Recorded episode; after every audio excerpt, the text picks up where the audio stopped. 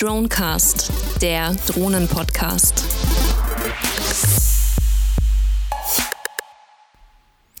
Hallo und herzlich willkommen zur elften Ausgabe von The Dronecast, dem Drohnen-Podcast. Wir haben heute Samstag, den 9. Januar 2016. Dies ist zugleich unsere erste Sendung im neuen Jahr.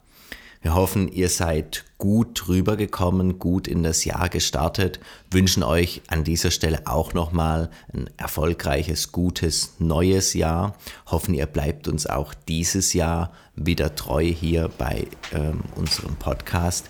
Wenn euch der Podcast gefällt oder wenn ihr Anmerkungen habt, könnt ihr gerne direkt per E-Mail an uns in den Kommentaren oder auch in den sozialen Medien, in äh, unter Facebook und Twitter uns ein Like geben und dort auch ähm, eure Anmerkungen posten. Wir freuen uns jedes Mal über Feedback und werden versuchen, dies auch umzusetzen. Wenn ich von wir spreche, bin das natürlich nicht ich da allein. Mit dabei ist der Frank. Ja, hallo aus Augsburg. Und der Tommy. Guten Abend aus Stuttgart. Und in Pforzheim am Mikrofon der Matthias. Die heutige Sendung steht ganz im Zeichen der CES, wie bereits eingangs erwähnt, der Customer der Consumer Electronics Show in Las Vegas. Dort werden alljährlich Produktneuheiten vorgestellt und wir haben uns äh, die Mühe gemacht, in den letzten Tagen da mal ein bisschen zu recherchieren, was es in dem Bereich Multicopter und Drohne alles Neues gibt und die Ergebnisse tragen wir euch heute hier im Podcast zusammen. Beginnen möchten wir mit, naja, ich möchte fast schon sagen, der Firma, die jedes Mal dabei ist, einfach weil sie am Markt eine sehr, sehr große und eine sehr wichtige Stellung hat. Auch DJI war dieses Jahr auf der Consumer Electronics vertreten und ähm, Tommy, was hat denn DJI dieses Jahr an Produktinnovationen, Produktneuheiten vorgestellt? Ja, DJI hat gar nicht so viel Neues vorgestellt, wenn es um Produkte geht. Ähm, also die Schlagzeilen haben sie dieses Jahr der anderen überlassen. Aber es gab und es gibt von DJI eine neue Developers Challenge. Und ähm, das ist auch so ein bisschen das Thema, was auf der, die, äh, auf der, auf der CES generell ähm, dann so mitschwingt, äh, nämlich dass ähm, das Thema Drohne in dem Mainstream angekommen ist. Bei der diesjährigen Developer Challenge haben DJI und Ford, also der Fahrzeughersteller Ford, eine gemeinsame Challenge angedeutet. Ähm, und, und zwar geht es darum, dass der F150, das ist ja der ja, bestbekannte und meistbekannte und wahrscheinlich äh, verkaufsstärkste Pickup in den USA. Der ist in Deutschland gar nicht so richtig erhältlich, weil er so groß ist. Äh, nichtsdestotrotz ein sehr großer Pickup und der wird in den USA hauptsächlich von ähm, von, von ähm, Kleingewerbetreibenden verwendet, von, von Handwerkern beispielsweise. Ähm, und DJI möchte mit dem Fahrzeug ein Disaster Rescue Vehicle entwickeln, äh, gemeinsam eben mit, mit der Community. Und wie läuft diese Challenge ab? DJI äh, lobt einen Preis aus, 100.000 Dollar.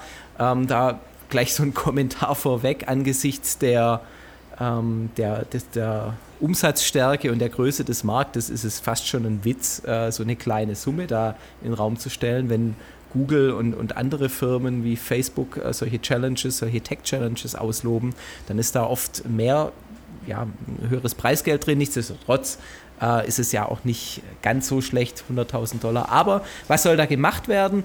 Ähm, es gibt eine ganz klare Aufgabe, die können wir auch äh, nochmal verlinken und werden die verlinken in den Show Notes ähm, auf der Website von DJI. Ähm, es soll ein DJI Copter verwendet werden und zwar ähm, ist es eben nicht der Consumer Copter, sondern der M100 ähm, das ist äh, der, der Matrice, also der kommerzielle Copter von DJI, für den es auch eine breite Entwicklungsplattform gibt. Ähm, und dieser Copter soll auf dem fahrenden F150 landen können. Auf der, äh, auf der Pritsche oder auf dem Pickup-Teil hinten drauf soll der M100 landen können. Ähm, und davor, bevor er da landet, soll er natürlich auch von dort starten und in ein Krisengebiet hineinfliegen, dort automatisch ja, Verwundete erkennen, äh, mit all dem, was DJI auch so als, als Technologie zu bieten hat, beispielsweise die Wärmebildkamera. Und auch ganz wichtig, der Flug soll neben der eigentlichen Steuerung über GPS auch ein Vision Guided Flight sein. Äh, den, der M100, und wir hatten in einer der letzten Sendungen darüber berichtet, ist ja mit optischen Sensoren ausgestattet, die 305, äh, 360 Grad ähm, unterhalb ähm, des, des eigentlichen Copter Main Bodies angeordnet sind. Ähm, und diese Funktionen sollen dafür sorgen, dass ähm, ja, solche Themen wie Sense and Avoid, also das Erkennen von Hindernissen und das Umfliegen von Hindernissen auf dieser Mission dann auch gleichzeitig geshowcased werden, dargestellt werden, entwickelt werden. Ähm, dass auch Objekte selbstständig erkannt werden, insbesondere wahrscheinlich, äh, so genau gehen die in dieser Aufgabenbeschreibung gar nicht ein, auch äh, dann, dann, Menschen, vielleicht Opfer, die irgendwo verwundet sind im Katastrophengebiet, ähm, und die zurückgesendet äh, werden an, an die Bodenstation. Also lange Rede, kurzer Sinn. Die Mission ist und die, die Aufgabe ist es, dass Entwickler ähm, den DJI Matrice verwenden, zusammen mit einem F150, um äh, ja, Use Cases im Katastrophenfall mitzuentwickeln. Ähm, und noch dazu äh, angemerkt, äh, es können halt nur von DJI ähm, ja, bestehende Produkte verwendet werden. Ich hatte den äh, Matrice angesprochen, M100. Dazu gibt es noch den Manifold, das ist äh, eine, eine Computerzentrale, das ist ein, ein, ein, sehr, sehr schneller Rechner, der auch auf dem M100 angebracht ähm, Bildverarbeitung in Echtzeit gewährleisten kann, Signalverarbeitung in Echtzeit gewährleisten kann, in einer ganz anderen Qualität, als wir es jetzt aus dem Hobbybereich kennen. Ähm, dazu gibt es eine ZenMuse Kamerahalterung und eine Kamera, so ein Dreiachs-Gimbal, auch von DJI, das damit verwendet werden soll und eben die äh, angesprochene 360 Grad äh, Erkennungssoftware oder Erkennungshardware auch mit Kameras, mit, ähm, mit Sonarsensoren, also Ultraschallsensoren und all diese Themen sollen zum Einsatz kommen. Eben diese Developer Challenge wurde auf der CES verkündet und äh, für mich da auch nochmal ein ganz wichtiger strategischer Part ist, ähm, dass, dass da jetzt auch die klassische Industrie mit diesen Copterherstellern ja, zusammenarbeitet. Äh, Ford war ja nicht bekannt als Drohnenhersteller, aber die wollen eben an dieser Hightech auch jetzt irgendwo mitmischen und bieten eben ihr Fahrzeug als, als Plattform noch an, äh, um letztendlich auf dieser ganzen Welle Drones at CES da noch irgendwo mitzuschwimmen. Ähm, jetzt ich hätte jetzt dazu die Frage, äh, DJI ist ja nun mal bekannt als äh, eine Firma, die ein proprietäres Flight Control System verwendet, wo es auch äh, momentan, soweit ich weiß, keine wirklichen Schnittstellen gibt, dass sich dieses Flight Control System von außen manipulieren lässt. In dieser Challenge äh, wird es ja jetzt aber notwendig sein, wenn jemand äh, wirklich einen zusätzlichen Algorithmus in das Flight Control System, äh, System einbringen möchte, beziehungsweise auf das Flight Control System zugreifen möchte, äh, muss DJI seine Schnittstellen offenlegen. Gibt es dazu in der Challenge-Unterlagen entsprechende Hinweise oder hat DJI die Policy geändert, sodass sie jetzt abrücken von dieser abgeschotteten Softwarewelt hin zu einer sich öffnenden oder womöglich gar einer Open Source, Source World? Ja und nein. Also ähm, ganz grundsätzlich wird von DJI für dieses äh, Produkt M100 Matrice schon seit längerem ein SDK angeboten, also ein Software Development Kit mit sehr, sehr vielen Schnittstellen ähm, zu verschiedenen Systemen. Das war ja mit Ankündigung von der Inspire äh, seinerzeit ähm, genau eine zweite Ankündigung, die jetzt nicht so sehr äh, catchy war, wenn man es mal aus einer, aus einer Pressesicht sieht. Ähm, aber wie du sagst, äh, DJI hat damit angekündigt, deren Policy zu ändern. Ähm, und, und diese Schnittstelle ist jetzt für den Consumer und für den Privatanwender vielleicht gar nicht so relevant. Äh, auch an Phantom kann mit dieser Schnittstelle ein Stück weit programmiert und entwickelt werden, aber niemals in der Vielfalt, wie es die M100 Matrix könnte. Und ähm, ganz konkret bei dieser Challenge geht es natürlich darum, von dem SDK, das DJI anbietet, massiv Gebrauch zu machen. Ähm, Deine, dein zweiter Part der Frage war, ob DJI vielleicht auch in Richtung Open Source geht und, und offener Plattform. Das ist ganz klar nicht zu sehen. Also DJI setzt weiterhin auf der, deren eigenes SDK, ja, mit definierten Schnittstellen, aber sie halten da ganz genau die Hand drauf, was in dem SDK ja, entwickelt wird, was da äh, zur Verfügung gestellt wird. Ähm, jetzt haben ich und, und, und wir ja alle noch nicht mit dem SDK irgendwas entwickelt, aber vermutlich ist es auch so, dass der Code, der da erzeugt wird, dann über die Plattform von DJI ähm, dann läuft, sodass äh, DJI immer im, im Bilde ist, was da gerade auch von deren Community entwickelt wird.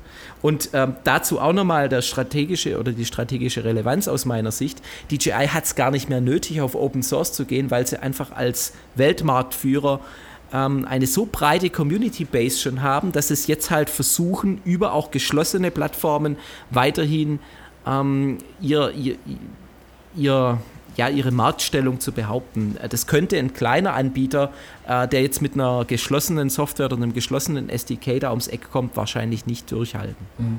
Ja, interessant, weil auf der anderen Seite gibt es eben äh, wirklich das Gegengewicht, wenn man jetzt zum Beispiel das Projekt The Drone Code nimmt, wo sich ganz viele, zum Teil auch äh, fast gleich, na, sicherlich nicht gleich große Hersteller, aber renommierte Hersteller aus dem Drohnenmarkt zusammengeschlossen haben mit dem Ziel, wirklich ein Open Source Code gemeinsam zu entwickeln oder zumindest die Plattform hinterher gemeinsam nutzen zu können. Und äh, außer DJI sind da wirklich sämtliche andere Namen vertreten. Man spricht zum Beispiel Unique äh, ist mit dabei, Parot und, und, und. Also es gibt eine noch wesentlich größere Liste. Kommen wir vielleicht auch später nochmal drauf. Also bevor wir vielleicht dann auch zum nächsten Thema kommen, äh, nochmal eine Frage auch an euch. Ähm, jetzt, jetzt sind es die, die beiden DJI und eben Ford, die sich noch keinen Namen gemacht haben in dem ganzen Drohnen Drohnenthema. Was könnt ihr euch denn für Produkte in Zukunft vorstellen, die oder, oder überhaupt mal, welchen Vorteil zieht Ford aus dieser Challenge und aus dieser ja, Kooperation mit DJI und, und was kann da äh, als Produkt am Ende des Tages entstehen aus eurer Sicht? Ja, ich denke, in dem Projekt ist es ganz gut umrissen. Ähm, Ford und DJI planen ja jetzt auch in Katastrophengebiete da einzudringen und dort eben ähm, ja, erste Hilfe zu leisten. Das heißt, ein wichtiger Beitrag in den Regionen zu leisten, äh, ist natürlich eine sinnvollere Anwendung, als beispielsweise Pakete auszufahren oder auszufliegen. Wobei das sicherlich auch denkbar ist mit einem etwas anderen ähm, Gebilde, vielleicht mit einem etwas größeren ähm, Bus oder LKW, könnte man sicherlich auch Pakete in entlegenere Regionen bringen. Aber ähm, auch nochmal zurückzukommen jetzt auf das Projekt des DJI und Ford hier gemeinsam an Start gebracht haben. Ich denke, das wird gar nicht so einfach werden, denn Stand heute weiß ich noch nicht, wie die Technik oder wie weit die Technik ist, dass denn auch der Copter im Fahrt oder im während das Auto eben unterwegs ist, direkt punktgenau auf dem Auto dann landen kann. Ich denke, da wird es noch einige Entwicklung geben, deswegen auch die Öffnung der Plattform oder die Teilöffnung der Plattform, um da wirklich die Entwickler mit ins Boot zu nehmen. Hm. War es denn tatsächlich in der Challenge als äh, Anforderungspunkt beschrieben, dass das Fahrzeug fahren muss? Weil ich sehe jetzt gar nicht so die Notwendigkeit. Also ich äh, sehe eher die Kombination aus Auto und Copter hier zur Optimierung des Gesamtsystems mit dem Fahrzeug fährt man eben in das Gelände, soweit man eben es noch befahren kann nach einer äh, Katastrophensituation, setzt dann den Kopter aus, der steigt hoch, äh, macht eine Lageanalyse aus der Luft mit äh, der entsprechenden Sensorik, wie Tommy sie vorher schon angesprochen hat. Denkbar sind dann Wärmebildkameras, hochauflösende Kameras, um einfach da äh, für die Leitzentrale, die dann die ganze Operation, der ja, Ver Ver Verwundetenversorgung und Wiederherstellung des beschädigten Gebiets dann koordiniert, die Live-Daten zu liefern aus der Luft und ähm, dazu sehe ich jetzt aber nicht die zwingende Notwendigkeit, dass das Fahrzeug während der Copter operiert dann äh, weiterfahren muss. War das so in der Challenge angefordert, um einfach nochmal den Anreiz für die Entwickler zu geben, was bisher noch nicht erreicht wurde, jetzt mit diesem Projekt zu realisieren?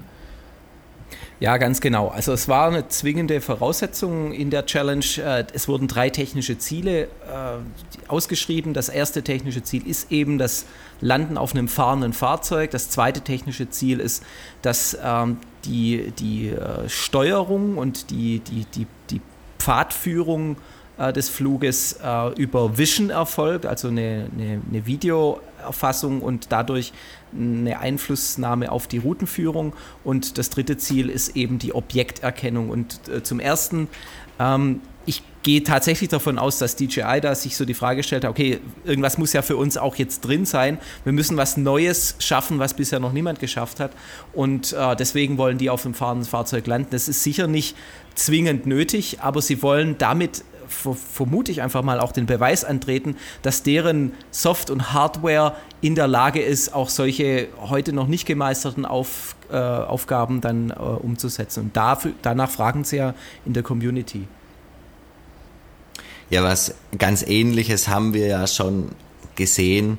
Ähm, und zwar bei dem Rin Speed, das ein Konzeptcar war, da ist, glaube ich, die DJI Inspire One hinten ähm, in der Nähe des Kofferraums auf eine eigene Start- und Landeplattform gestartet, weiß ich, gelandet, kann ich nicht wirklich sagen, ob das tatsächlich stattgefunden hat. Aber ich denke, die Herausforderung hier bei dem Projekt wird natürlich sein, das Ganze auch autonom durchzuführen und insofern ist das nochmal eine ganz andere Liga.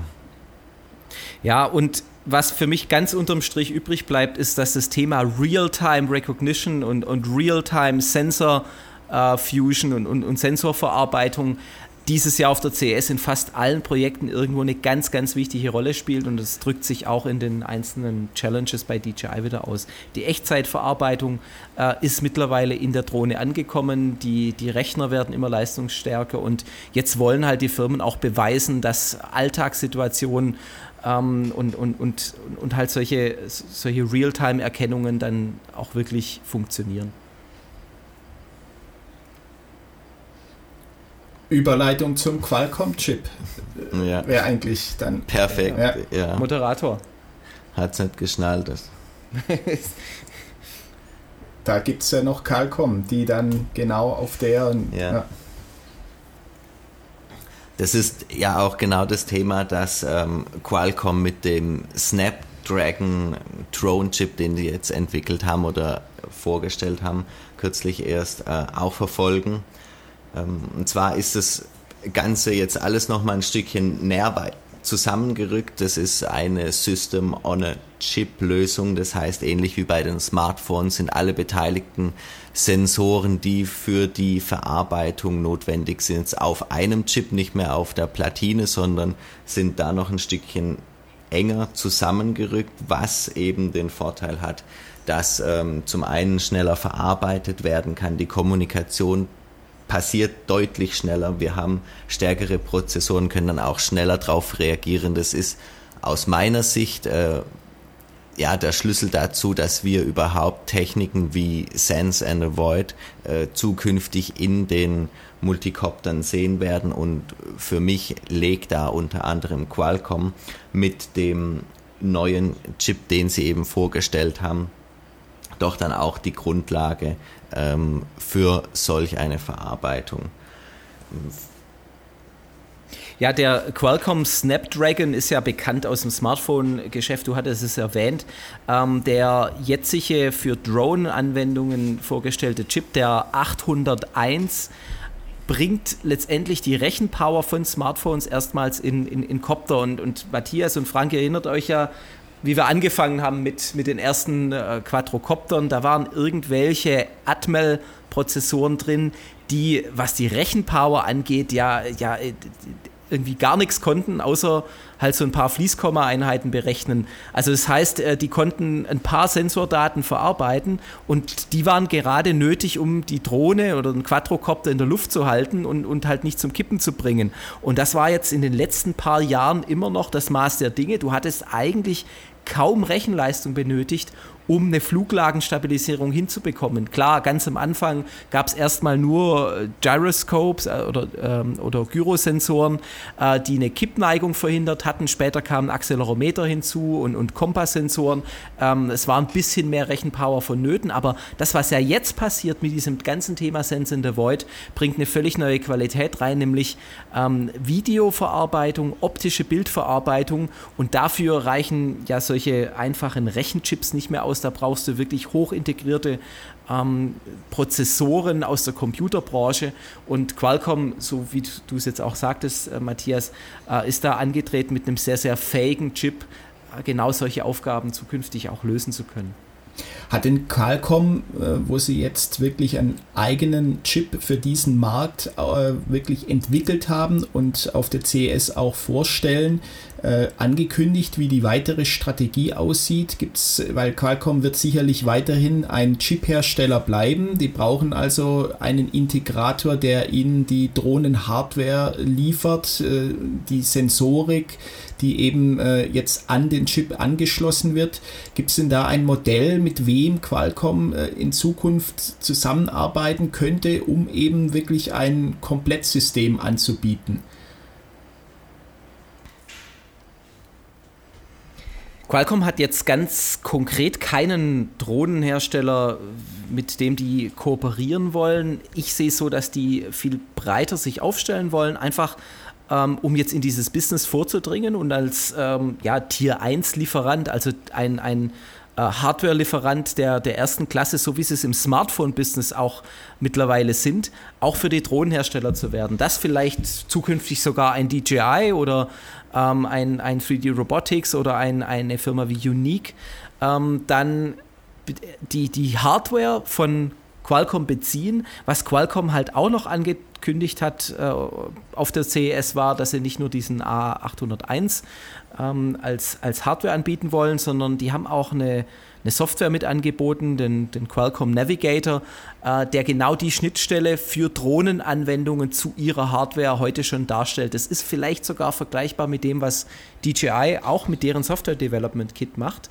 Ähm, so gibt es eben die dedizierte Hardware für Qualcomm und dafür eine Software, die heute schon in solchen Showcases, die sie auch gezeigt haben auf der CES, Navigation, äh, Sense and Avoid mit deren Hardware recht einfach umsetzbar macht. Das heißt, ähm, es gibt schon sehr viel, was direkt von Qualcomm bezogen werden kann. Noch keine Multicopter-Frames, aber ich, ich kann mir schon vorstellen, dass sie ähnlich eben wie beschrieben im Smartphone-Business da jetzt auch die ganzen Drohnenhersteller ähm, als, als Kundengruppe erstmal sehen und nicht unbedingt den Endkunden mit einem finalen Produkt.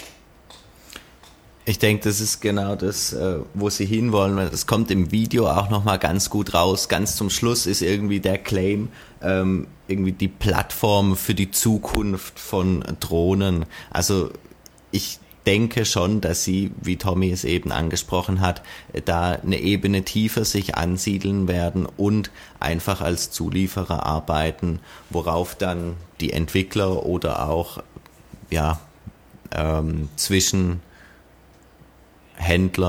wer auch immer, ihre Produkte drauf aufsetzen werden. Ja, und das, das ist heute das angestammte Kerngeschäft von Qualcomm. Qualcomm hat ja auch kein eigenes Handy am Markt, zumindest ist es mir nicht bekannt, sondern die sind einfach die ersten Lieferanten, wenn es um leistungsfähige Hardware geht. Und, ähm, und das, das Zweite ist halt auch, dass dieses ganze Drohnenbusiness zukünftig befeuert von dieser schnellen Hardware auch ganz stark von der Software lebt und von den Anwendungsfällen. Und deswegen äh, ist es nur logisch, dass sie eben auch ein, ein Software Development Kit für, für äh, die Drohnen ja, Lieferanten anbieten. Und ich, ich gehe mal ganz stark davon aus, dass Qualcomm auch in Sponsoring einsteigen wird, dass die auch mit irgendwelchen Hochschulen dann zukünftig noch stärker kooperieren wollen. Und zwar genau in dort, in, in den Hochschulen, in denen Robotik und, und das ganze Thema Drohnenentwicklung weiter vorangetrieben wird. Ähm, also es ist einfach ein riesengroßer Markt, äh, der jetzt auch eben nicht nur in dem ganzen Spielzeugsegment mehr angesiedelt ist, sondern ganz, ganz stark in die alt angestammte Computerindustrie mit vordringt. Ähm, und ich glaube, wir sprechen ja heute auch nochmal über Intel. Äh, da, da ist es ja ähnlich, oder? Ja, genau. Intel ist das richtige Stichwort. Qualcomm ist natürlich nicht der einzigste Player am Markt, der aus der, ich sag mal, Chip-Herstellungs- oder Chip-Technologie ähm, kommt. Äh, auch Intel ist da involviert. Frank, kannst du uns dazu noch ähm, paar Details geben, woran Intel dran ist? Ja, äh, in der Tat. Also äh, neben Qualcomm äh, sieht man auch ganz deutlich bei Intel, dass sich dort jemand, und zwar nicht irgendjemand, sondern wirklich auch auf Ebene des CEOs mit dem Thema Drohnen beschäftigt. Beispielsweise hat jetzt der CEO Brian Krasanich auf der CES ein extrem interessantes Thema vorgestellt, äh, die Intel Real Sense Technology.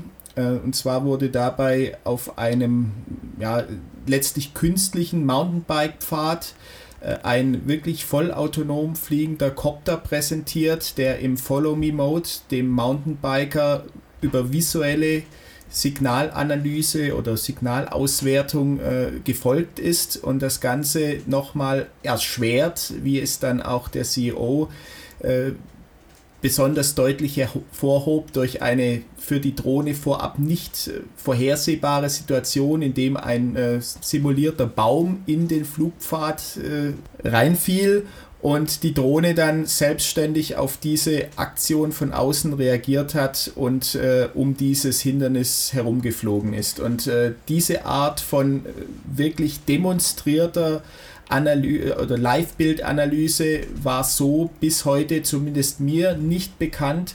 Und das zeigt auch genau, wo Intel hin will. Sie sehen sich da weiterhin an der Spitze der Chip-Herstellung, aber auch darüber hinaus äh, nicht nur als Chip-Hersteller, sondern mit einem weiteren Paukenschlag, der zum Anfang des Jahres äh, eingeleitet wurde, nämlich der Übernahme äh, der deutschen Firma Ascending Technologies aus Kreiling äh, mit einer in der Drohnenszene bekannten äh, Palette an kommerziell nutzbaren Drohnen hat Intel auch das Feld des wirklichen Komplettsystemlieferanten äh, belegt.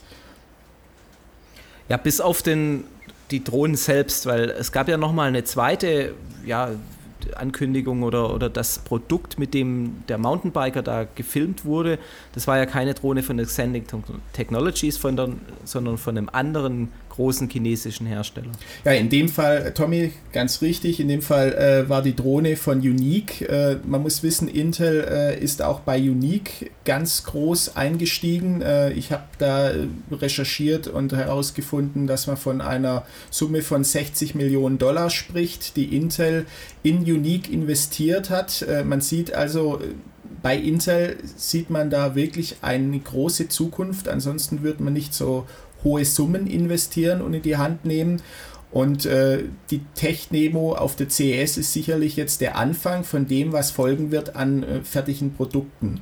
Und äh, so reif, wie es jetzt demonstriert wurde, gehe ich davon aus, dass das erste Produkt, äh, das die Fähigkeit hat, auch dieses Jahr noch am Markt käuflich zu erwerben sein wird. Ja, die wir, wir, diskutieren ja äh, viel über Drohnen und, und hängen natürlich jetzt gerade bei diesen großen Deals immer wieder auch an den wirtschaftlichen Komponenten von, von, von diesen Deals eben dran. Und ohne dass ich jetzt komplett in, in einen Wirtschaftspodcast abdriften möchte, ähm, möchte ich da doch trotzdem noch mal ein paar Gedanken dazu geben, was Intel da jetzt eigentlich tut. Weil, ähm, also die haben jetzt einmal, wie du sagst, den Münchner Hersteller oder den, den, den, Münchner Experten. Das ist ja kein Hersteller per se, sondern die haben ja auch ähm, also Software entwickelt, ähm, redundante Autopiloten entwickelt ähm, und, und schon seit einer Weile am Markt, eben nicht im Konsumerbereich, sondern im, im kommerziellen Umfeld. Ähm, und, und die haben sie eingekauft und eben jetzt die Kooperation mit Unique. Und äh, für mich klingt es so ein bisschen danach, als ob ja jetzt Intel auch möchte, dass DJI da oder gegen DJI da ein Wettbewerber mit aufgebaut wird. Weil DJI ist ja heute immer noch unangefochten und, und, und weit, weit abgeschlagen. Der Spitzenreiter, was Absatzzahlen angeht, was auch äh, innovative Produkte angeht. Ähm, was jetzt auch die SDK-Thematik äh, angeht, hatten wir gerade angesprochen. Äh, es gibt niemanden, der DJI heute das Wasser reichen kann. Aber wenn eben jetzt eine Firma wie Intel Geld in die Hand nimmt und äh, ich sag mal eine Technologie nimmt, die im kommerziellen Anwendungsfall schon sich etabliert hatte, eben von, von äh, Ascending Technologies und ein chinesischer Drohnenhersteller, der zumindest bewiesen hat, dass er die Produktionskapazitäten hat, für den Hobbyanwender ähm, jetzt auch solche Drohnen äh, oder, oder Multicopter anzubieten, ähm, der aber vielleicht noch nicht die Entwicklungspower hat, ähm, jetzt, jetzt wirklich so wie Intel mit, äh, mit Halbleiterexpertise und Softwareexpertise ähm, wirklich ein, ein, ein Augenhöhenprodukt äh, gegenüber DJI herzustellen, ähm, dann, dann ist es für mich hier ganz großer Wirtschaftskrimi im Drohnenumfeld. Und äh, ich bin hochgespannt, ähm, wie, wie genau diese Kooperation und, und, und wie Intel sich da jetzt auch aufstellt, äh, wie das in Zukunft auch in Richtung DJI dann vielleicht ähm, ja, mal ein echter Wettbewerber wird. Wir haben ja in einer der letzten Sendungen auch immer darüber gesprochen, dass vielleicht 3D Robotics einer wäre, der DJI das Wasser reichen könnte, aber ähm, wenn man einfach sieht, mit welcher Dynamik und Geschwindigkeit und, und mit welcher Macht, auch mit welchen Investitionen und, und finanziellen Mitteln DJI da voranschreitet, da gibt es einfach heute keinen, ähm, der, der irgendwo den gefährlich hätte werden können. Und, und ein, eine solche Ankündigung von Intel halte ich dann doch für sehr, sehr bedeutsam. Absolut, gebe ich dir vollkommen recht. Letztlich äh, ist die Aussage, wenn man eben nochmal Brian Kusanich hier sieht auf der Bühne, letztlich, er, er demonstriert ein Spielzeug, ja, aber mit einer Seriosität, die deutlich macht, wie ernst Intel wirklich diesen Markt nimmt und äh, wie stark sie in diesen Markt rein wollen. Ähm, vielleicht auch nochmal dazu, äh, jetzt zum Thema Intel und Ascending Technologies muss man auch sagen, auch hier gab es noch einen Weltrekord in der Drohnenszene, sicherlich äh, bereits auch äh, schon zu Notiz genommen. Äh, Ascending Technologies hat jetzt zum Auftakt von Intel erstmal ein, äh, ein Light Painting in die Luft gemalt, wo sie demonstriert haben, dass sie äh, die, das Intel-Logo mit einem Copter nachfliegen können und damit äh, demonstrieren, wie präzise sie autonom navigieren können. Um dem Ganzen dann wirklich am Ende noch die Krone aufzusetzen, gab es dann eben diesen besagten Weltrekord, wo 100 Copter über eine Software, die von Ascending Technologies wohl entwickelt wurde, so gesteuert wurden, dass sie zu einem Orchester des Beethovens Fünfte spielt, dann äh, eine Art Feuerwerk am Himmel entfachen und am Ende dann eben wieder dieses besagte Intel-Logo erscheint. Und äh, in dieser Form hat es das noch nicht gegeben, aber man sieht, wie weit die Technik heute schon ist und was eben auch machbar ist, wenn die entsprechende Software vorhanden äh, ist. Und da ist sicherlich äh, Ascending Technologies in Deutschland eine der führenden Adressen, die eben sich schon seit längerer Zeit mit dem Thema Sense and Avoid beschäftigt haben, die sich äh, auszeichnen durch redundante Flugsteuerung, was es, und das hat man in unserem letzten Cast schon mal kurz gecovert, äh, so bei anderen Herstellern heute noch nicht gibt. Und genau diese Kombination zwischen Unique und Ascending Technologies, äh, denke ich, ist äh, eine absolut stimmige Strategie von Intel, die damit jetzt den Drohnenmarkt aufrollen möchten. Nun haben wir in den vergangenen Minuten relativ viel über die kommerziellen Anwendungsgebiete von Drohnen gesprochen. Wohin die Reise da gehen wird, bleibt auf jeden Fall sehr, sehr spannend. Ähm, aber nun gibt es auch einige Produktvorstellungen und Neuerungen im privaten Bereich, so auch der AirDog, der ich sag mal, ein ganz ähnliches Anwendungsgebiet, wie es jetzt auch von Intel mit der Unique Drone vorgestellt wurde, ein Radfahrer oder Mountainbiker einfach mal zu filmen aus einer ungewöhnlichen Perspektive. Genau das ist der Anwendungsfall, wo die AirDog auch ansetzt, allerdings im Privatbusiness. Ja, der AirDog ist ein Quadrocopter, der sehr ähnlich der Quadrocopter in diesem ganzen Hobbyumfeld ist, die wir auch schon ja, in den früheren Sendungen diskutiert haben. Ich erinnere da an die Lily Drone oder an die Sano Drone. Äh, unterschiedliche Größen, auch eine, ein ganz unterschiedliches Design, aber der AirDog, der mischt da halt genauso mit wie jetzt eben auch der, der von, von Intel vorgestellte Hexacopter in dem Fall, der dem Mountainbiker nachfliegt. Die Firma AirDog ähm, oder die Firma heißt es gar nicht so, ich habe den Namen zwar gerade nicht parat, aber es war eben ein Kickstarter-Projekt.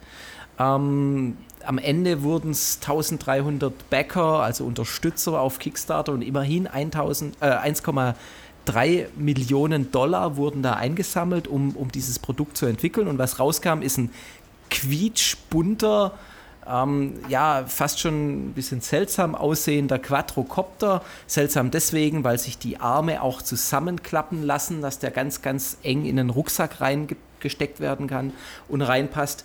Ähm, und, und der Quadrocopter, der kann eine GoPro-Kamera tragen, allerdings nur mit einem Zweiachs-Gimbal. Das ist auch schon mal ähm, aus meiner persönlichen Sicht ein Nachteil gegenüber den anderen Koptern, die auch für solche Action-Sports heute verwendet werden können. Aber äh, die zwei Achsen haben dann doch deutliche Einschränkungen, was auch die Bildstabilisierung angeht.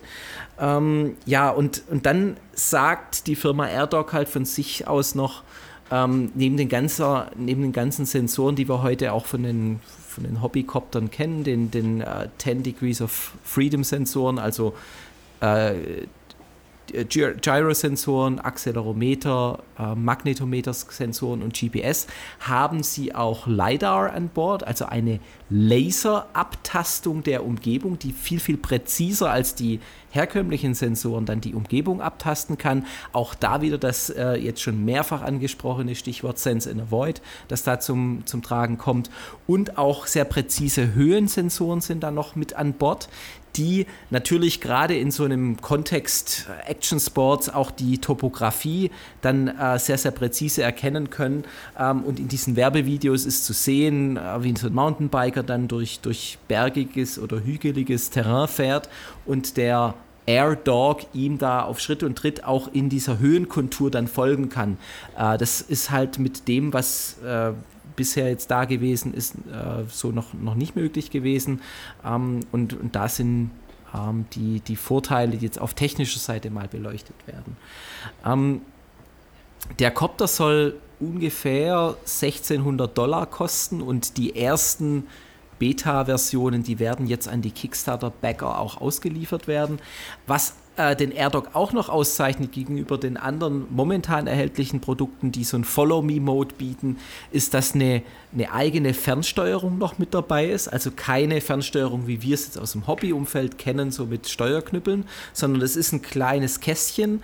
Ähm, ich vermute, dass darin auch nochmal ein GPS-Empfänger mit drin ist und äh, eine eine, ähm, ja, eine, eine, Radio, eine Funkverbindung zum Kopter.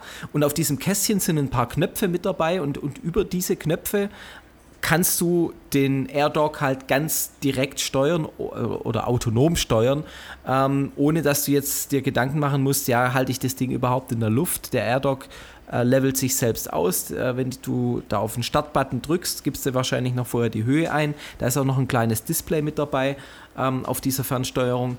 Ähm, und diese Steuerung kannst du, so ist es im Werbevideo auch dargestellt, an deinem Körper tragen, mit so einer Armhalterung beispielsweise. Und äh, da drückst du einfach auf Start, fährst mit dem Fahrrad los und äh, kannst halt verschiedene Modi dann ähm, einstellen, dass der Kopter um dich kreist, dass der vor dir fliegt, hinter dir herfliegt. Äh, wir hatten das ja auch in einer der letzten Sendungen schon diskutiert, diese, diese verschiedenen Flugmodi. Aber das soll jetzt eben mit dem AirDog auf, aus einer Hand als fertiges Produkt verfügbar sein. Und wenn er mich fragt, ich bin da noch ein bisschen kritisch, einfach weil ich ähm, schon einige dieser Dinge auch getestet habe. Die funktionieren im Feld noch nicht so richtig cool. Vielleicht äh, sind die AirDocs da jetzt schon ein Stück weiter und haben das alles perfektioniert. Ähm, was mich halt eben auch stutzig macht, sind die 1600 Dollar, die recht hoch angesiedelt sind für so eine ähm, ja, Fun-Drone für Fun-Sports. Da waren die Sanos und Lilies deutlich niedriger angesiedelt, aber vielleicht brauchen sie gerade ähm, für diese hoch ausgereifte Sensorik auch ähm, jetzt, ähm, oder die, was heißt brauchen sie, die kosten einfach heute noch Geld und, und dafür ist der Preis vielleicht dann doch gerechtfertigt. Also ähm, AirDog, lange Rede, ähm, kurzer Sinn im Sinne Action Sports, wurde auch auf der CES nochmal vorgestellt, ähm, dem, dem Pressepublikum. Ähm, es scheint ein, einer der ersten wirklich sinnvollen und, und, und fähigen Action-Sports-Drohnen zu sein.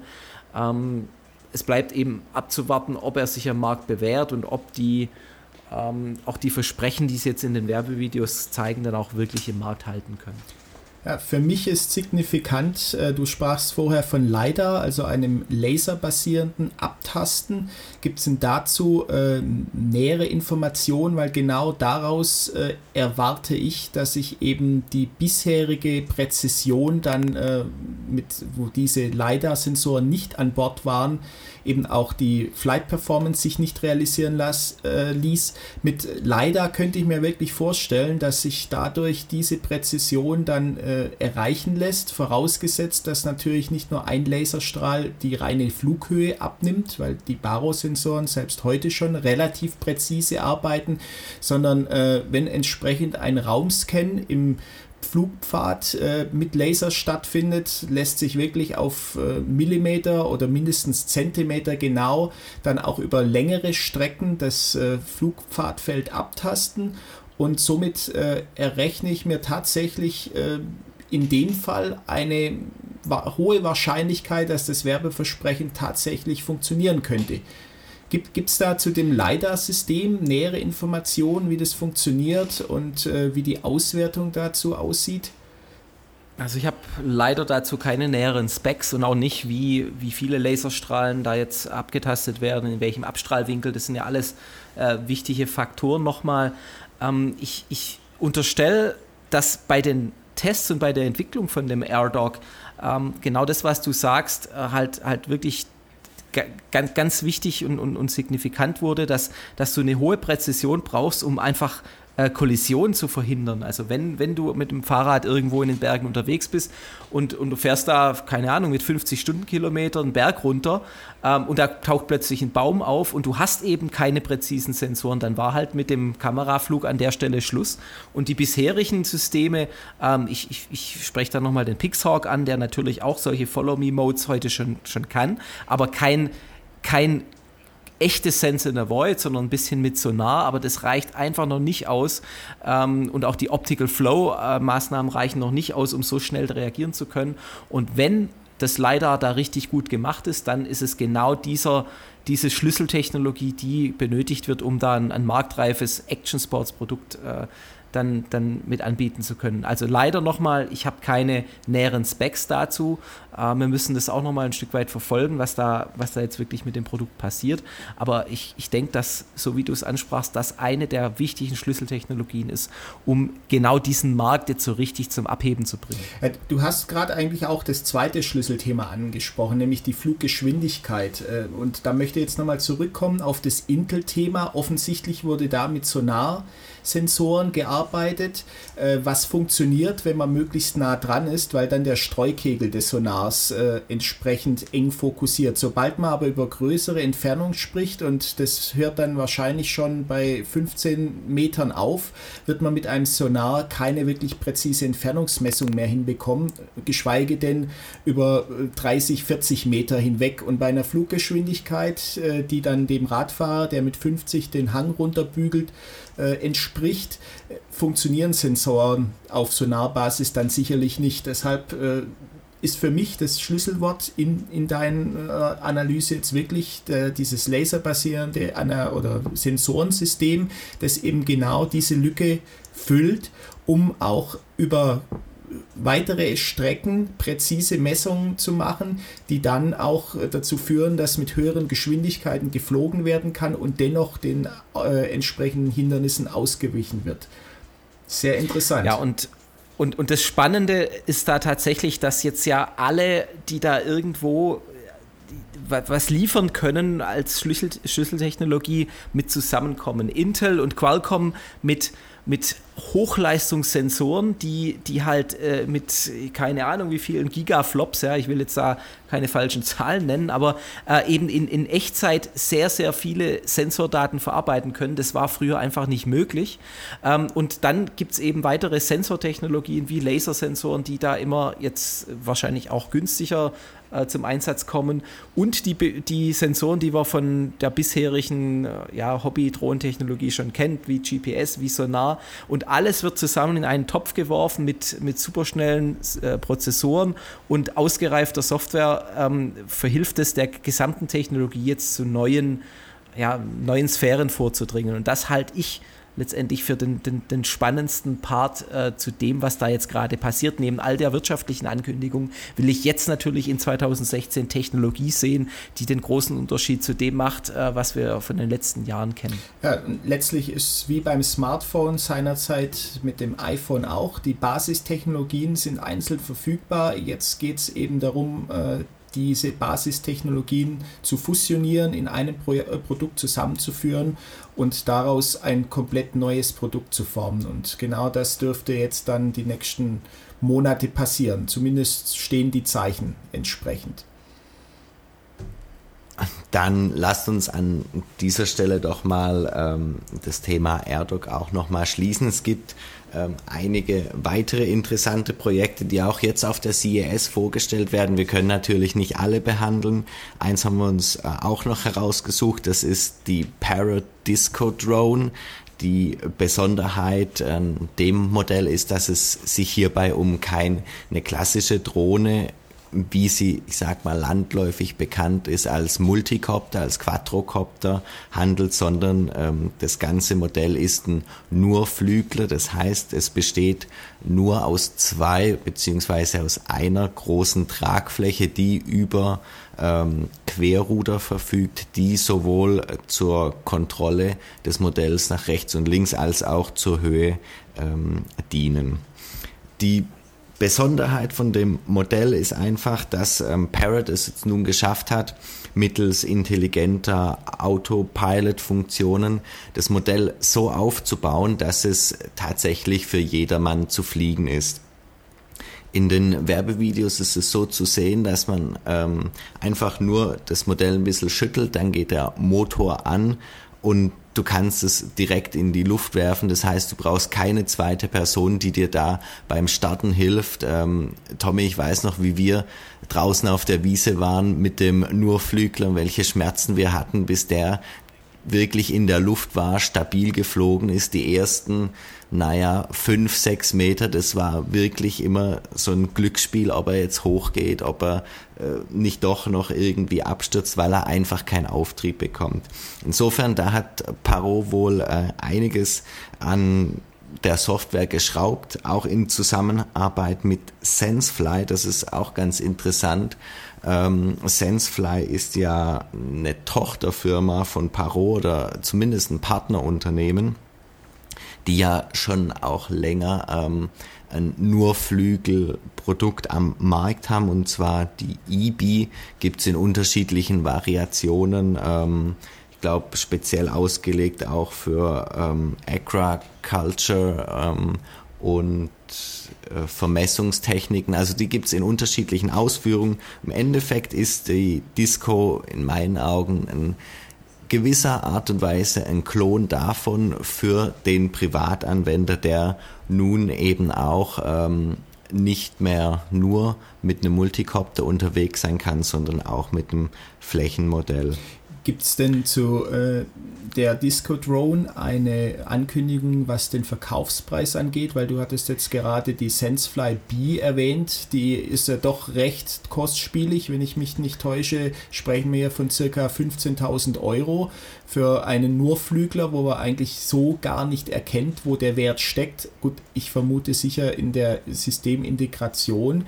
Aber ähm, verglichen jetzt mit einem selbstgebauten Nurflügler, der ähnlich aussieht, ist da doch ein erheblicher Preisunterschied. Hat Parot jetzt äh, eher den, sagen wir mal, Consumermarkt und nicht nur den Prosumermarkt im Blick?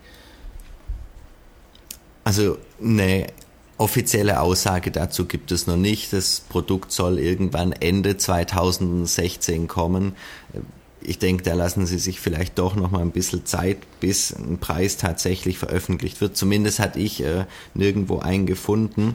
Ich gehe davon aus, dass das Produkt äh, günstiger, deutlich günstiger sein wird als ähm, die EB, die dann doch vom Anwendungsfall her noch mal für den Profi gedacht ist wenn ich eine Schätzung abgeben müsste, dann würde ich sagen, die werden auch schauen, dass sie irgendwo zwischen 800 und 1000 Euro das Produkt ähnlich ähm, mit übrigens auch sehr interessant der gleichen Fernsteuerung, die der Bebop besitzt, ähm, auch an Markt bringen werden. Das heißt, beziehungsweise sie haben da einige Komponenten kopiert, auch was die Kamera angeht. Ähm, wird sich direkt an dem Sortiment aus dem Bebop bedient. Das heißt, wir haben da nochmal, ja, sicherlich auch im Einkauf einige Vorteile, wenn die da eben selbe Technologie verwenden. Mhm.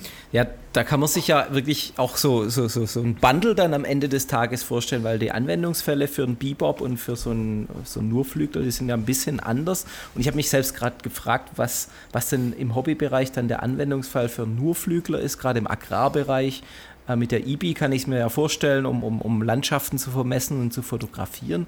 Aber äh, der Nurflügler hat ja eine Mindestgeschwindigkeit und, und ist da irgendwo in, in, in Werbevideos oder den Werbeversprechen dann auch was über den Use Case von der Disco Drone beschrieben? Also der Use Case wird äh, ganz klar, so sehe ich das, FPV-Fliegen sein. Also du kannst ja an, dem, an der Bebop-Fernsteuerung einmal ein Tablet oder auch dein Smartphone befestigen, wo dann der Video-Downlink live gestreamt wird oder du setzt dir eben die FPV-Brille auf und hast damit dann äh, die Möglichkeit, nochmal ganz anders einzutauchen. Und also ich muss sagen, das Konzept mir persönlich gefällt, weil ich einfach auch ähm, das Ganze mag, mit FPV-Brille unterwegs zu sein. Sie geben jetzt Flugzeiten bis zu 45 Minuten an, was dann doch relativ äh, hoch ist. Ähm, hängt natürlich auch damit zusammen, dass wir einfach in der Luft gleiten können, anders wie ein Multicopter. Wissen wir denn technisch, wie äh, Parot diese Videoübertragung gewährleistet? Weil gerade jetzt in diesem ja, kleinen Hobbybereich, äh, so äh, Do-it-yourself, ähm, da sind es ja Analogfunktechniken, ist da äh, Parot schon ein Stück weiter? Ähm, welche Technik genau dahinter steckt, kann ich nicht sagen. In den Presseartikeln, die ich dazu gelesen habe, stand immer nur von einer Wi-Fi-Verbindung. Im Endeffekt gehe ich davon aus, dass es dann eben auch um 2,4 und 5,8 Gigahertz Technologien handeln wird. Okay. Ja, du hattest vorher äh, FlySense äh, angesprochen. Ähm, das ist ja letztlich auch ein Spin-off äh, ETH Zürich. Äh, ich würde ganz gern da nochmal äh, ein anderes Thema aufgreifen, auch jetzt mit Bezug wieder zur CES, wo denn auch sonst her, nämlich GoPro. Äh, GoPro als äh, bekannter Actionkamera-Hersteller ist jetzt auch mehr oder weniger interessiert an dem Markt. Bisher war es so, die GoPros waren äh, weit verbreitet an den Gimbals, der Copter aller Couleur. Äh, jetzt hat aber GoPro in den letzten Tagen sich auch ein Expertenteam, das in der Drohnenszene auch sehr bekannt sein dürfte, nämlich Skybotics, äh, mehr oder weniger in die Firma einverleibt. Und äh, wir hatten auch in einer unserer früheren Sendungen bereits staunend über Skybotics berichtet, als es nämlich darum ging, in der dunklen Höhle äh, sich mit Stereo-Videokameras zu orientieren, sprich alles ohne ein äh, entsprechendes GPS-Signal und das dann für einer für uns damals äh, wirklich hervorragende Geschwindigkeit und genau dieses Team ist jetzt äh, unter GoPro mitfirmiert. Ich bin mal sehr gespannt, was aus dieser Verbindung noch alles entsteht. Es äh, ist leider noch kein Produkt jetzt im Internet aufgetaucht, was aus dieser äh, Kombination entstehen wird. Ich vermute, GoPro bastelt fleißig an einer Lösung und wird uns dieses Jahr dann auch noch mit was Vergleichbarem wie jetzt von Intel, wie Unique und äh, DJI und so weiter überraschen.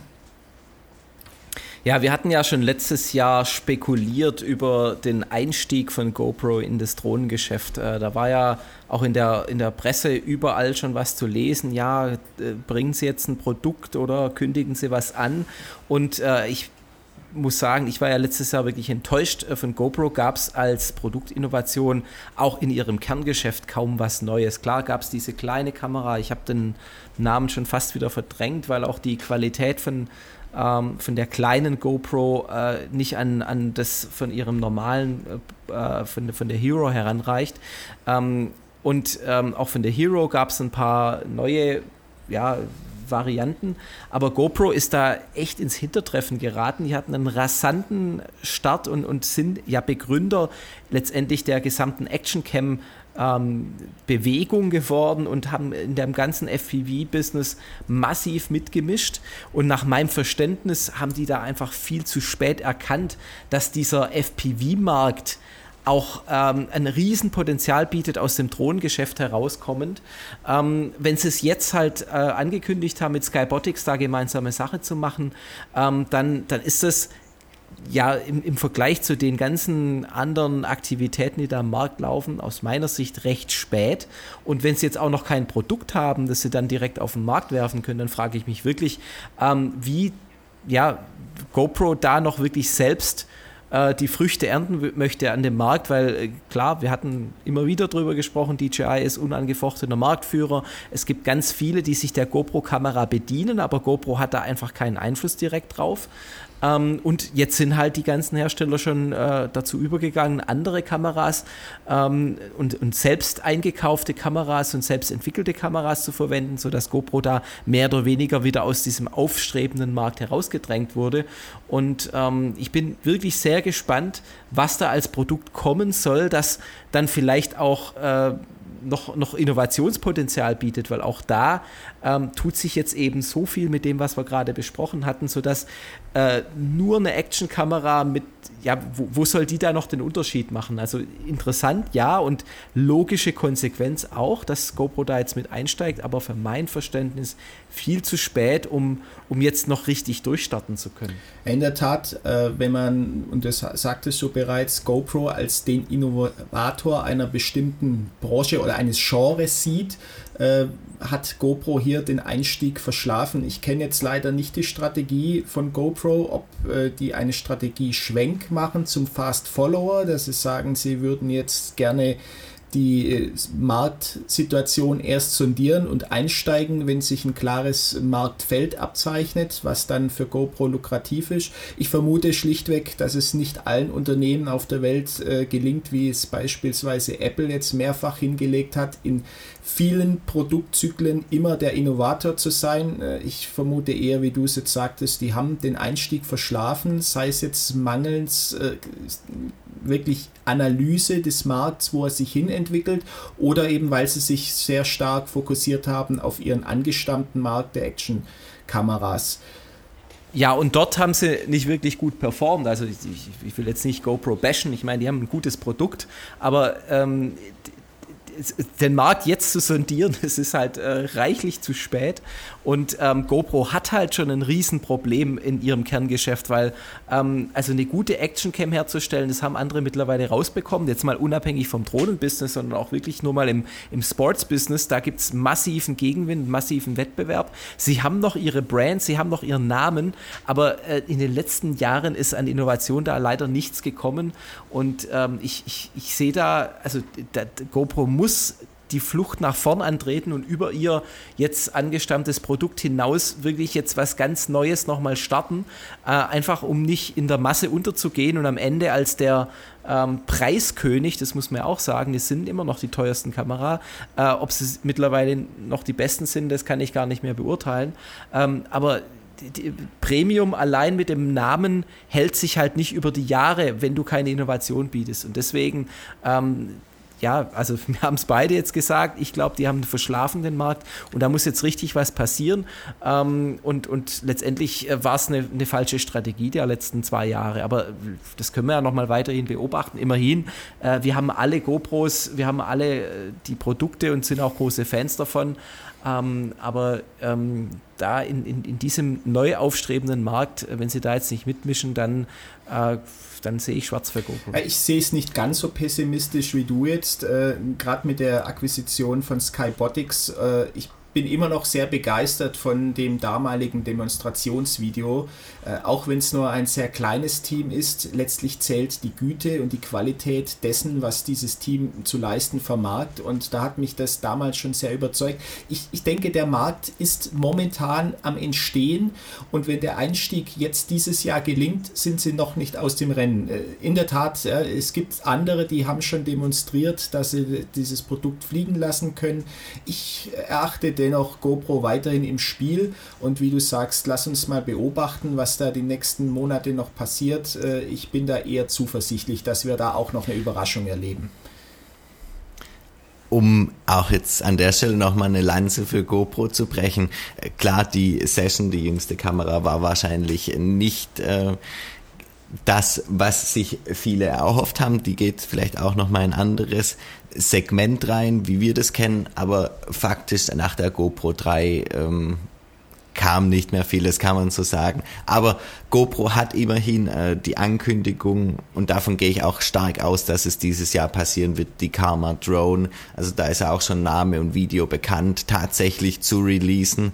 Ähm, insofern, ich erwarte ein Produkt ähnlich wie der AirDog beispielsweise, der dir folgt.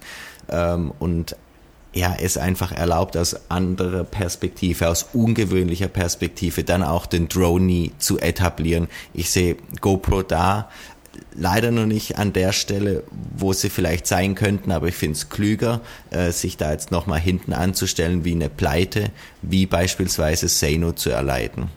Ja, also wir können natürlich auch nicht in die Entwicklungsabteilung von Skybotics und von GoPro reinschauen. Ähm, wenn, Frank, du hast Apple äh, angesprochen. Apple äh, kündigt ja auch nicht ein Jahr vorher an, was sie gedenken, irgendwann zu tun, sondern die kommen mit einem Paukenschlag auf den Markt und ähm, wenn, wenn GoPro ähnlich agiert, dann, dann freue ich mich dann natürlich umso mehr auf das neue Produkt äh, und lasse mich da überraschen. Was GoPro natürlich hat, ist einmal der, der stärkste Brandname in Sachen Action Sports. Äh, sie sind äh, in Sachen Sponsoring in jedem Action Sports Event irgendwo ähm, auch mit dabei und sie haben halt eine riesen Fanbase ähm, und, und letztendlich auch eine massive Erfahrung durch ihre Kunden, wie solche Kameras denn ein, äh, anzuwenden und einzusetzen sind. Äh, und, von, und, und, diese Erfahrung haben vielleicht die kleinen Startups wie AirDog äh, in der Form noch nicht. Und da bleibt für mich dann eben zu hoffen, dass sie mit dieser Erfahrung ähm, und, und all diese Erfahrungen in, in ein geiles Produkt einfließen lassen können, das dann ähm, ja äh, wieder sie als, als Platzhirsch in dem Action-Cam und, und Action-Sports-Thema behauptet. Das heißt, der GoPro-Markt wird von uns weiter mit großer Spannung beobachtet, so höre ich das bei euch auch raus. Ich würde vorschlagen, wir schließen das Thema GoPro an dieser Stelle und kommen zu unserem nächsten Thema. Ja, vielleicht als kurze Notiz äh, noch, äh, zwar auch schon etwas älter, aber um auch hier nochmal, was bisher in unseren Casts nicht erwähnt wurde, eine äh, Meldung von Google aufzugreifen. Auch Google äh, hatte im November bereits angekündigt, dass ihr Project Win nach der Demonstration, die bereits 2014 in Australien durchgeführt wurde, wo äh, Hundefutter an eine entlegene Farm geliefert wurde, noch äh, weiterentwickelt wird. Und äh, jetzt eben soll bis 2017 nach Angaben von Google äh, wirklich eine Belieferung, eine echte kommerzielle Belieferung dann stattfinden. Also man sieht, äh, die ganzen Größen der Branche, der Softwarebranche mischen mit im Drohnenmarkt alle äh, und jetzt Amazon möchte ich gar nicht mehr groß erwähnen, hatten wir schon erwähnt, sind irgendwo angestachelt und möchten ihren Marktanteil vom Kuchen abhaben. Das Interessante an Project Wing finde ich, das gibt es ja schon eine ganze Weile und die hatten meines Wissens auch schon bevor Amazon ähm, jetzt ein tatsächliches Flächenmodell released hat, die Arbeit an den ähm, ja, hybriden Modellen vorangetrieben, hatten da für mein Verständnis schon zu einem sehr frühen Zeitpunkt auf den Nurflügler äh, Multicopter, auf die Kombination gesetzt. Ja, und somit auf die Energie oder ja, energetisch optimale Kombination aus Multicopter und eben nur Flügler. Und äh, das ist, ist, schon richtig. Äh, da waren sie, wenn man es mit dem Delivery-Markt jetzt mal betrachtet, ihrer Zeit voraus und, und äh, hatten vielleicht auch für den Schwenk bei Amazon da ähm, dazu beigetragen. Insofern bleibt es hochspannend, wie auch Google äh, das ganze Delivery-Thema dann nochmal angeht und, und auch generell wieder spannend, dass diese zwei großen Companies äh, in allen möglichen Bereichen, jetzt nicht nur im Drohnenbereich, sich immer wieder in die Quere kommen, auch was zum Beispiel das Hosting angeht. Das ist hier zwar nicht das Thema, aber die, die sind an ganz vielen Stellen Wettbewerber voneinander und, und ähm, das kann ja nur noch äh, dazu, dazu führen, dass die Produkte am Ende des Tages richtig gut und ausgereift werden die Produkte werden richtig gut und ausgereift und ähm, die zwei Firmen liefern sich eben an der Spitze den Kampf.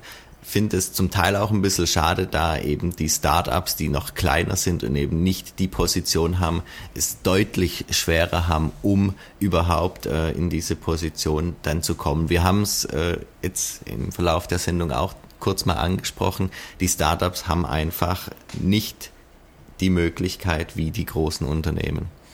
Finde ich schade. Der Stelle geht oftmals auch gutes, innovatives Wissen verloren. Ja, verloren finde ich nicht, weil ähm, oft ja äh, haben wir es ja gesehen, dass dann halt Google und Amazon die Startups, wenn sie wirklich was taugen, einfach kaufen.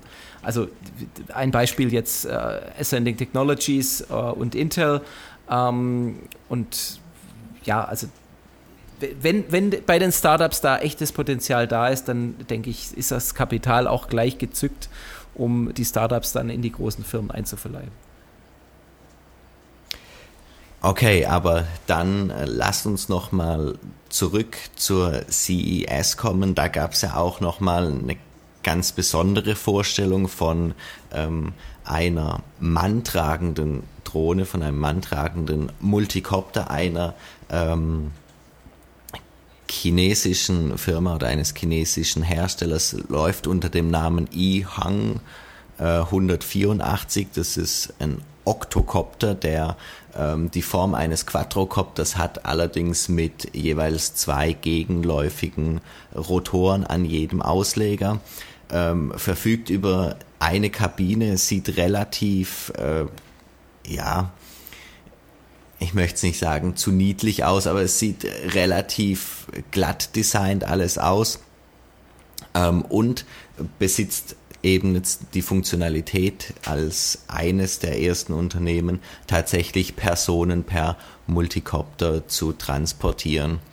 Ähm, meine Frage an euch, wie habt ihr das Unternehmen jetzt auf der CES wahrgenommen und glaubt ihr daran, dass es tatsächlich ähm, in Produktion gehen kann oder ist es einfach nur so ein Showcase? Theoretisch könnte man, wenn man wollte. Ja, also ich, ich finde es hochspannend, was da gerade passiert, weil bei all den Koptern, die da auf der CES so gezeigt wurden, die in Richtung Hobby und, und Action Cam und, und auch Technologie geht, ähm, gab es eben nur diese eine Firma, die jetzt sagt, okay, wir wollen die Luftfahrt und vielleicht sogar den Individualpersonentransport revolutionieren. Ähm, ich habe im Vorfeld jetzt von unserem Podcast auch ein Stück weit recherchiert. Da gibt es ja ein, äh, ein, ein, ein, Firmenvideo, ähm, in dem nochmal sehr emotional dargestellt wird, warum der Gründer der Firma und auch der, der Entwickler von diesem E-Hang 184 überhaupt jetzt auf dieses Konzept kam, weil er irgendwie Familienmitglieder verloren hat. Die waren alle irgendwie getrieben vom, vom Traum des Fliegens. Äh, da waren auch Koaxialhelikopter, also manntragende Koaxialhelikopter zu sehen in den Videos. Und die sind äh, irgendwie bei Abstürzen ums Leben gekommen und der jetzige CEO der Firma hat halt ähm, die, die, die, die Losung ausgegeben. Er will das, das maximal sicherste Lufttransportmittel bauen.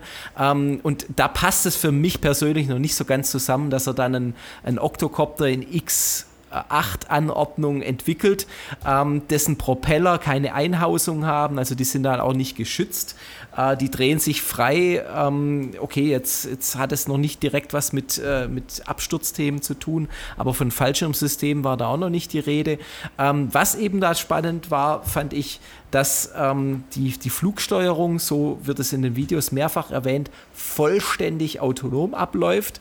Ähm, da haben sie halt auch so ein User-Interface verwendet, wie man es heute kennt von diesen äh, Flight Path äh, Tools, also zum Beispiel Droid Planner haben wir auch in den Sendungen schon vorgestellt. Äh, da kannst du auf dem iPad einfach auf einer Landkarte deine, deine Flugroute planen, drückst auf Speichern und dann äh, ist in dem Video dargestellt, drückst du nur noch auf Start. Du setzt dich in die Kabine rein und, das, äh, und der E-Hang 184 fliegt vollständig alleine. Ähm, du kannst neben hier von mir aus ein Buch lesen oder aus dem Fenster schauen und dann, land, dann soll das Objekt wieder landen. Äh, man muss dazu sagen, das Ding ist ja noch nicht wirklich jetzt ähm, manntragend geflogen, zumindest war es in den Videos so noch nicht sichtbar.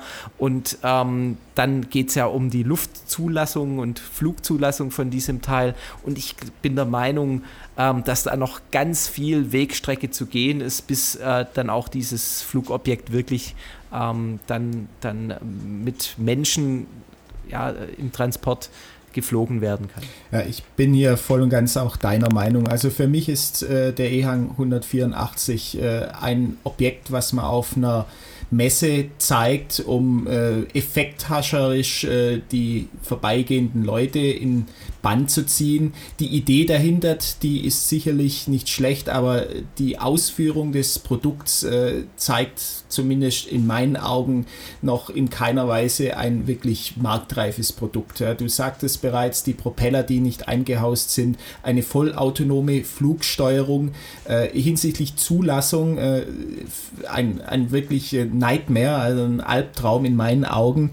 Äh, also ich unvorstellbar in meinen Augen, dass wir wirklich mit diesem vorgestellten Produkt tatsächlich eines Tages wirklich kommerziell äh, in einen Flugbetrieb geht. Also äh, wesentlich weiter in meinen Augen ist der Volocopter mit ihren, ihrem VC 200, der sicherlich auch in der Szene äh, bekannt ist, dieser äh, für zwei Personen ausgelegte ja, in dem Fall weiß ich gar nicht, ich glaube, er hat 16 Rotoren, also ein äh, Hexakopter, äh, nee, nicht Hexa, was, wie nennt man das? Äh, De Deza, Hexakopter. Hexakopter.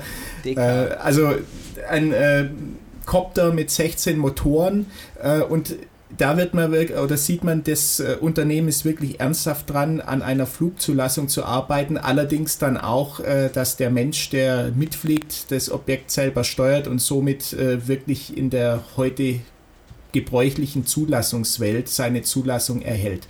Äh, aber der Schritt wird sicherlich sein, aus dieser Art von Flugobjekt, die dann manuell gesteuert wird, überzugehen in eine autonome Steuerung, die danach kommt und nicht äh, mit einer vollautonomen Steuerung auf einem Luftfahrzeug aufzusetzen, das so keine Zulassung bekommt.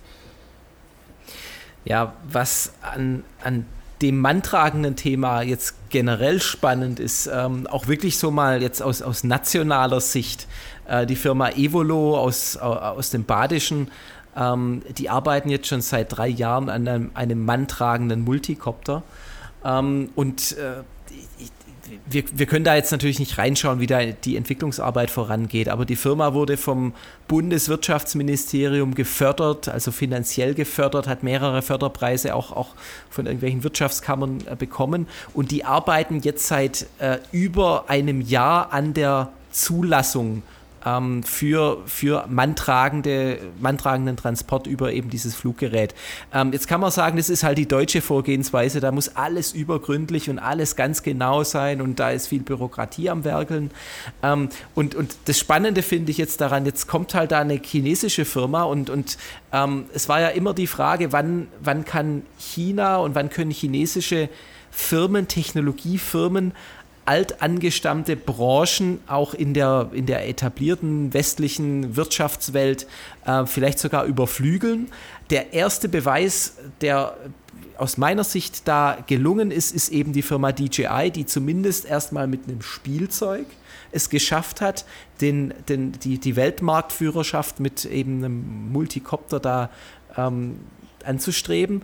Ähm, und jetzt, jetzt äh, gibt es eine weitere Firma, die in der gleichen Technologie, nur eben manntragend, dasselbe versucht. Aber äh, ich, ich, ich glaube, da liegen einfach nochmal massiv große Schritte dazwischen, von einem Spielzeug äh, kommend dann hin zu einer manntragenden Luftfahrt und einem manntragenden Konzept. Und, und ich, ich, ich freue mich riesig drauf, genau diese Companies auch weiter zu verfolgen und zu begleiten, ähm, wie überhaupt da die Herangehensweise ist. Ist in, in dem einen Video von, von der EHang-Firma, da ist es eben zu sehen, wie sie ihre Prüfstände aufbauen. Und es sieht gar nicht schlecht aus. Ja? Das ist jetzt vielleicht nicht die ähm, ja, stoische oder, oder sehr, sehr überlegte deutsche Herangehensweise, beziehungsweise wenn es sie denn gibt, ähm, an, an, an sowas ähm, zu arbeiten. Ähm, aber die machen es einfach und vielleicht ist es auch so ein bisschen ein Zeitenwechsel jetzt, dass äh, vorhandene Produkte einfach genommen werden, man probiert es aus. Ähm, ich hoffe halt einfach nicht, dass da jemand zu Schaden kommt, dann auch bei den Tests. Ähm, aber das Rennen ist damit jetzt aber final dann auch eröffnet, was die manntragende Multicopter- ähm, Branche angeht. Und ähm, das, das bleibt hochspannend zu sehen, wie die beiden Companies und neue Companies, die da zukünftig noch entstehen werden, ähm, das Rennen machen. Ich denke in der Tat, es ist ein, ähm, wie soll man sagen, eine gesellschaftliche Unterscheidung zwischen den Chinesen und äh, den Europäern und im Speziellen vielleicht den Deutschen. Die Chinesen, die gehen auch mit einem unfertigen Produkt an den Markt, äh, während äh, Evolo, die sicherlich viel weiter sind mit ihrem Volocopter, sich nicht trauen, auf der CES ihr Fluggerät unter einer Decke versteckt vorzustellen und mit großem Tamtaram dann eine Presse äh, oder unter viel Presse Zuschauern äh, dann äh, die Demo zu machen und ihr Pro Produkt zu demonstrieren. Ähm, das macht Evolo nicht. In Deutschland ist man eher konservativ, man entwickelt und wenn alles perfekt ist, dann kommt man mit an den Markt und die Chinesen sind da experimentierfreudiger und lassen ja. sich da auch nicht beirren. Und final äh, kann man die Frage stellen, was ist denn die bessere Vorgehensweise? Weil in, in Las Vegas auf der CS, da hocken ja auch viele Investoren. Und äh, wenn jetzt die die Chinesen mit ihrer Produktvorstellung da die richtigen Investoren anlocken, die dann sagen, hey, das ist wirklich ein potenzialträchtiges Thema, da, da ist eine große Vision dahinter ähm, und die werden dann richtig mal mit, mit Fördermitteln noch äh, betraut, auch aus, aus den USA. Dann haben sie an der Stelle was richtig gemacht, wo vielleicht die, die Firma Evolo dann äh, das Nachsehen hat oder einfach äh, eben vielleicht nicht so an die Fördermittel rankommt oder auch an die Ingenieure. Also man, man kann es drehen und wenden, wie man will. Es sind unterschiedliche Herangehensweisen. Ähm, am Ende des Tages äh, kann man es dann äh, wirklich erst final analysieren, wer denn da den, den besten Weg eingeschlagen hat. Gut, dann schließen wir an dieser Stelle doch auch das Thema manntragende Multicopter. Es bleibt sehr, sehr spannend, die Entwicklung dort zu beobachten. Wir werden das sicherlich auch in den zukünftigen Ausgaben weiterhin verfolgen und darüber berichten. Zum Abschluss der Sendung kommen wir nun noch zum Drohnenbarometer.